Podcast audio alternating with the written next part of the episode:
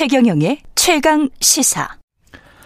네, 갑과 을 이 단어가 희미해질 때까지 을의 목소리를 들어보는 시간입니다. 지금은 을밀 때 지난주 중증 장애인 네 분이 벌금 대신 노역을 하겠다고 구치소에 입소한 일이 있었습니다. 이 네 명이 받은 벌금 총합은 4,440만 원. 노동권이 보장되지 않은 장애인들에게는 엄청나게 많은 액수인데 그런데 만약 벌금을 낼 만한 형편이었을지라도 이분들은 벌금을 낼 수 없다. 이렇게 목소리를 높였습니다. 어떤 일이 있었던 건지 노역을 직접 감당했던 서울장애인 자립생활센터 협의회 이영숙 대표 연결돼 있습니다. 안녕하세요. 네, 안녕하세요. 예. 그러니까 이영숙 대표님도 어 벌금 안 내고 어 노역을 하신 거죠? 구치소에 입소해서? 네, 노역했습니다. 며칠 하셨어요? 예, 3일 했습니다. 어, 그 무슨 일을 하신 겁니까? 뭐, 뭐 저희가 가서 뭐 딱히 뭐 다른 일 하지 않고요. 그냥 수감되어서 있었습니다. 아, 수감돼서요. 예. 예.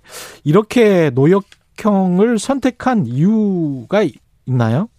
음, 뭐 저희가 어, 노역을 어, 했던 것은 저희의 그 정당성을 얘기하고자 했던 거죠. 어떤 어, 정당성? 음. 예. 실제로 뭐 저희가 어, 노역을 어, 뭐 팔았던 그 제목을 보면요, 뭐 일반 도로 교통 방해, 뭐 공무집행 방해, 뭐 공공건조물 침입, 뭐 집회 및 시위에 관한 법률 이런 거 제목을 음, 저희한테 이제 했는데요. 예. 저희가 이렇게 이거 제목을 받았었던 것은 예. 뭐 예를 들어서 뭐 일반 버스를 막고 예. 저상 버스 확대를 요구하거나 음. 어 장애인의 자립생활 예산 확대를 위해서 뭐 도로를 좀 막는다든가 예. 뭐 서울시청 앞에서 2019년도에 뭐 천막농성을 했던 뭐 그런 제명들로 해서 이제 저희가 아, 이렇게 아. 할 수밖에 없었기 때문에 저희는 이것이 예, 어, 죄로서 음. 인정할 수 없다는 거죠. 그러니까 장애인들의 인권을 위한 의사 표현을 공개적으로 했는데 그 과정에서 이제 도로교통 방해가 됐고 공무집행이 방해가 됐고 공공건조물을 침입했으니 뭐 그래서 벌금이 얼마다 그렇죠. 이렇게 된 것이기 때문에 이거는 우리의 정당한 의사 표현을 해, 한, 그러면 우리는 그렇게 다르게 할 수 있는 방법이 없다라는 그런 말씀이시네요. 맞습니다. 예. 음, 그 재, 재판차 앞에 가고 법원 가서 판사 앞에 가면요 음. 무조건 음, 도로를 막았냐 안 막았냐 음, 그것만 따지 따지거든요. 예. 근데 우리는 저상버스를 도입하기 위해서라도 이런 항의 표시를 그렇게 강하게 하지 않아, 않아, 않으면 이 사회가 우리에게 관심을 가져주지 않는다. 이런 말씀을 지금 하고 계시는 거예요. 그렇죠. 예. 예. 법이 없으면 만드는데 음, 법이 없다는 이유로 예 이런 것을 예뭐 버스도 예, 이동권도 보장이 안 되고 그러니까 그렇죠. 예. 그래서 항의 표시로 했던 시위들이고 일종의 시위들이고 그. 그것에 관해서 이제 벌금형이 쌓이니까 그거 그런 벌금은 못 내겠다. 예 맞습니다. 저희는 예. 그래서 저항한 거죠. 예. 그 최근에 지금 장애인들 관련해서 가장 시급한 문제가 탈시설이라고 하는데요. 일단 탈시설이 뭔지를 청취자분들은 잘 모르시니까 설명을 좀 해주시겠습니까? 예. 어, 탈시설은, 예, 장애인들은 거주 시설한 곳에서, 이, 살아가는 삶이 있습니다. 그래서 예. 가족들과, 어, 살지 못하면은 시설로 이제 보낼 수밖에 없는 저희 장애인 정책이 있는데, 재활원 이 같은 것이죠. 그렇죠. 예. 어, 탈시설한 것은 시설에서 나온다는 뜻입니다. 시설에서 이제 거기 재활원이 어떻게 보면 장애인들을 보호해주고 거기에서 살 수 있게 하는 건데 왜 나온다는 이야기죠? 예. 어, 탈시설한다는 것은요, 어, 쉽게 말해서 내 삶을 자유롭게 산다는 뜻인 거예요. 어. 내 어. 삶을 자유롭게 산다. 그렇죠. 예, 시설에서 함께 어, 모여서 집단으로 사는 것도 일종의 제약이고 사회적으로 우리를 격리시키려고 하는 것이다. 아, 그럼요. 제가 예. 3일 동안이지만은 음. 저희 제가 이번에 이제 세 번째 구치소를 가, 다, 다녀, 다녔는데 그렇죠. 이번에도 느끼, 느꼈던 것은 음, 음, 안에서는 아무것도 할 수 없더라고요. 자유에 대한 제약이니까요. 그거는 일종의 이제 그렇죠. 예. 예. 그래서 3일 동안 있는데도 내가 무엇을 할 수 있는 것도 없고 아. 여기서 아무것도 뭐 하려고 하는 의지도 왜냐면 뭐 뭘 알아야 말죠. 뭐 정보도 없죠. 어, 밖에서 어떤 일이 일어나는 지 지금 가면서 어 구속돼 있다는 자체가 시설이라고 느끼면 느꼈던 거예요. 그래서 제가 3일 동안 있으면 다 시설에 있는 사람들이 너무나도 힘들겠구나. 어. 그러니까 재활원 시설이나 구치소나 똑같죠. 장애인들에게는 뭐 다를 바가 없다 이런 말씀을 하시네요. 예, 맞습니다. 예. 예. 지금 그런데 나와서 생계랄지 이런 것들도 생각을 해봐야 될 텐데 그 관련해서 뭐 지원을 할 수 있는 법이나 이런 것들이 있나요? 아, 현재는 없습니다. 그래서 이제 지자체마다 이제, 예. 음, 뭐, 좀, 뭐, 나올 수 있는, 탈출할 수 있는 이제 뭐 지침 같은 거를 만들고 있는 상황인데, 예. 현재 뭐 법적으로는 좀 없고, 오로지 우리나라에는 지금 거주 시설을 장려하는 정책밖에 없습니다. 그냥 지금 말씀하셨던 재활원 같은 거를 장려하는 그렇죠. 거기에는 지금 장애인분들이 몇 분이나 사시는 거예요? 지금 현재 뭐 복지부에서 법적으로 이제 음. 운영되고 있는 시설이 뭐 3만 5천 명이 하지만 예. 실제로 개인 운영 시설에서 운영하고 있거나 아니면은 정신 장애인 시설까지 다 지금 10만 명이 넘습니다. 아, 10만 명요? 예. 예. 어마어마한 거죠. 그러네요. 그러면 이제 기본적으로 외국 같은 경우도 이런 경우는 좀 드문 것 같은데 대부분은 밖에 나와서 살면서 본인들 자유도 향유하고 그러면서 이제 뭔가 사회에 적응해 나가고 이렇게 같이 사는 모습을 많이 봤는데 그걸 지금 원하시는 거네요. 그죠? 그렇죠. 이미 이제 예. 외국에서는 60년대 이후부터는 다 이제 지역사회에서 예. 어, 살아가는 자립생활 정책으로 다 전환이 되었습니다. 그렇죠. 그래서 예. 예. 근데 우리나라는 아- 아직까지도 거주 시설에서 지금 장애인들이 머물고 있는 거죠. 이게 관련해서 뭐 탈시설 지원법, 장애인 탈시설 지원 등에 관한 법률이 발의는 돼 있습니까?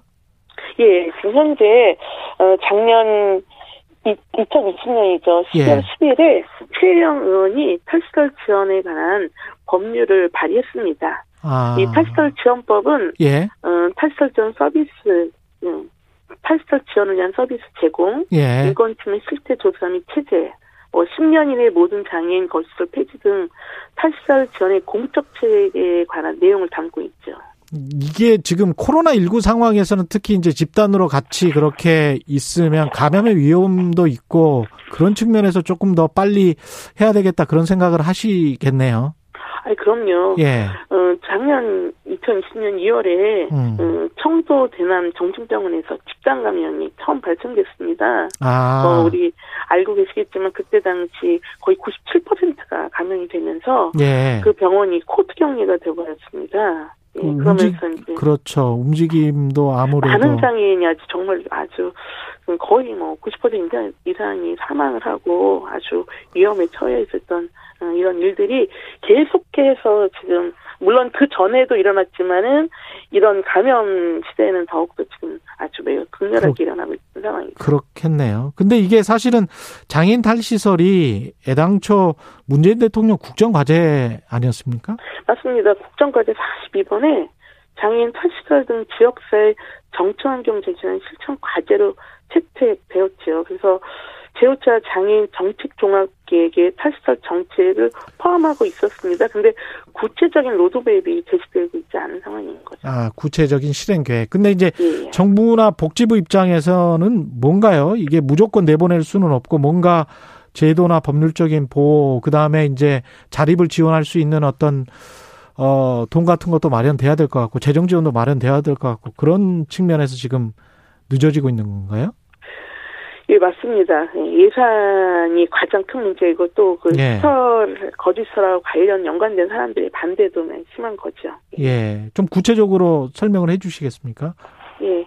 현재 그래서 저희는 음, 탈시설 지원법 제정을 지금 빨리 시급하게 법률이 제정돼야 한, 한다는 입장이고요. 그 법률 안에 어. 어. 떤 내용들이 들어가 있어야 되나요? 음, 아까 조금 전에 말씀드렸지만 네, 시설에서 나온 이 탈시설 장애인들의 서비스가 이제 첫 번째는 이제 지원돼야 되고요. 개인별 지원 서비스가 예. 그리고 이 안에서의 인권 침해 실태 조사들 된 것들이 예, 반드시 이루어져야 되고 음. 제일 가장 중요한 건 아까 10만 명의 장애인들이 지금 이 시설에 입장했지 않습니까? 예. 이 장애인 이 거주시설 10년 이내에 음, 모두 폐지가 어, 거주시설이 폐지돼야 한다는 것이 어, 담아 있고 이걸 아. 공적 체계가 만들어진다는 게 가장 중요한 거죠. 아, 아예 그 시설물들을 10년 이내에 다 폐지해라. 그리고 네. 사람들을 단계적으로 다 내보내라. 이런 예. 말씀이시군요. 예, 지금 현재 이런 그 사례들은 외국에서 많이 지금 음, 이- 있습니다. 그래서 뭐 스웨덴에 있는 사례도 있고 해서 예. 뭐 국가도 정부도 이거에 대한 건잘 알고 있습니다. 지금까지 어떤 운동을 통해서 사실은 이제 지하철 리프트 도입이랄지 저상버스 도입, 장애 등급제 폐지 이런 것들이 다 장애인 운동을 통해서 이루어진 거죠. 예, 맞습니다. 예. 그러니까 결국 외치지 않으면 어떻게 뭔가를 해주지 않는 그런 상황이었던 거 아니에요? 맞습니다. 저희가 맨 처음에 2001년도에 장인 이동권을 얘기할 때도 헌법에서는 음, 보장할 수 없다고 했습니다. 예. 만약에 그때 저희가 그냥 그대로 가만히 있었다면 아마 지금 현재 어, 이동권은 이렇게 변화되지 않았을 겁니다. 아마도 지하철에 엘리베이터가 설치되지 않았을 거고요. 예. 어, 저상버스가 도입되지 않을, 않았을 겁니다. 그렇지만 예. 저희는 그때 예, 움직였던 겁니다. 행동을 했던 것입니다. 음. 앞으로 장애인 인권을 위해서는 어떤 것들을 계획하고 계세요?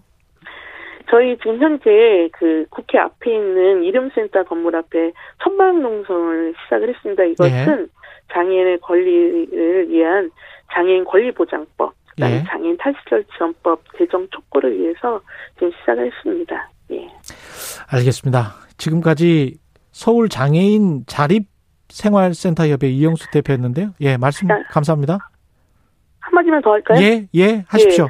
이 방송을 들으시는 시민들께 서는 많은 예, 관심과 응원을 좀 해주시기 바랍니다. 앞으로. 예, 예, 탈시절 지원법이 반드시 제정될 수 있도록 우리 시민들이 함께 해주시고요. 예. 이 사회가 누구도 배제하지 않는 사회가 될 수 있도록 함께 예, 힘을 실어주시기 바랍니다. 누구도 배제하지 않는 사회. 예, 말씀 잘 들었습니다. 이영숙 대표였습니다. 고맙습니다. 네. 예, 감사합니다. KBS 일라디오 최경영의 최강 시사 듣고 계신 지금 시각은 8시 42분입니다.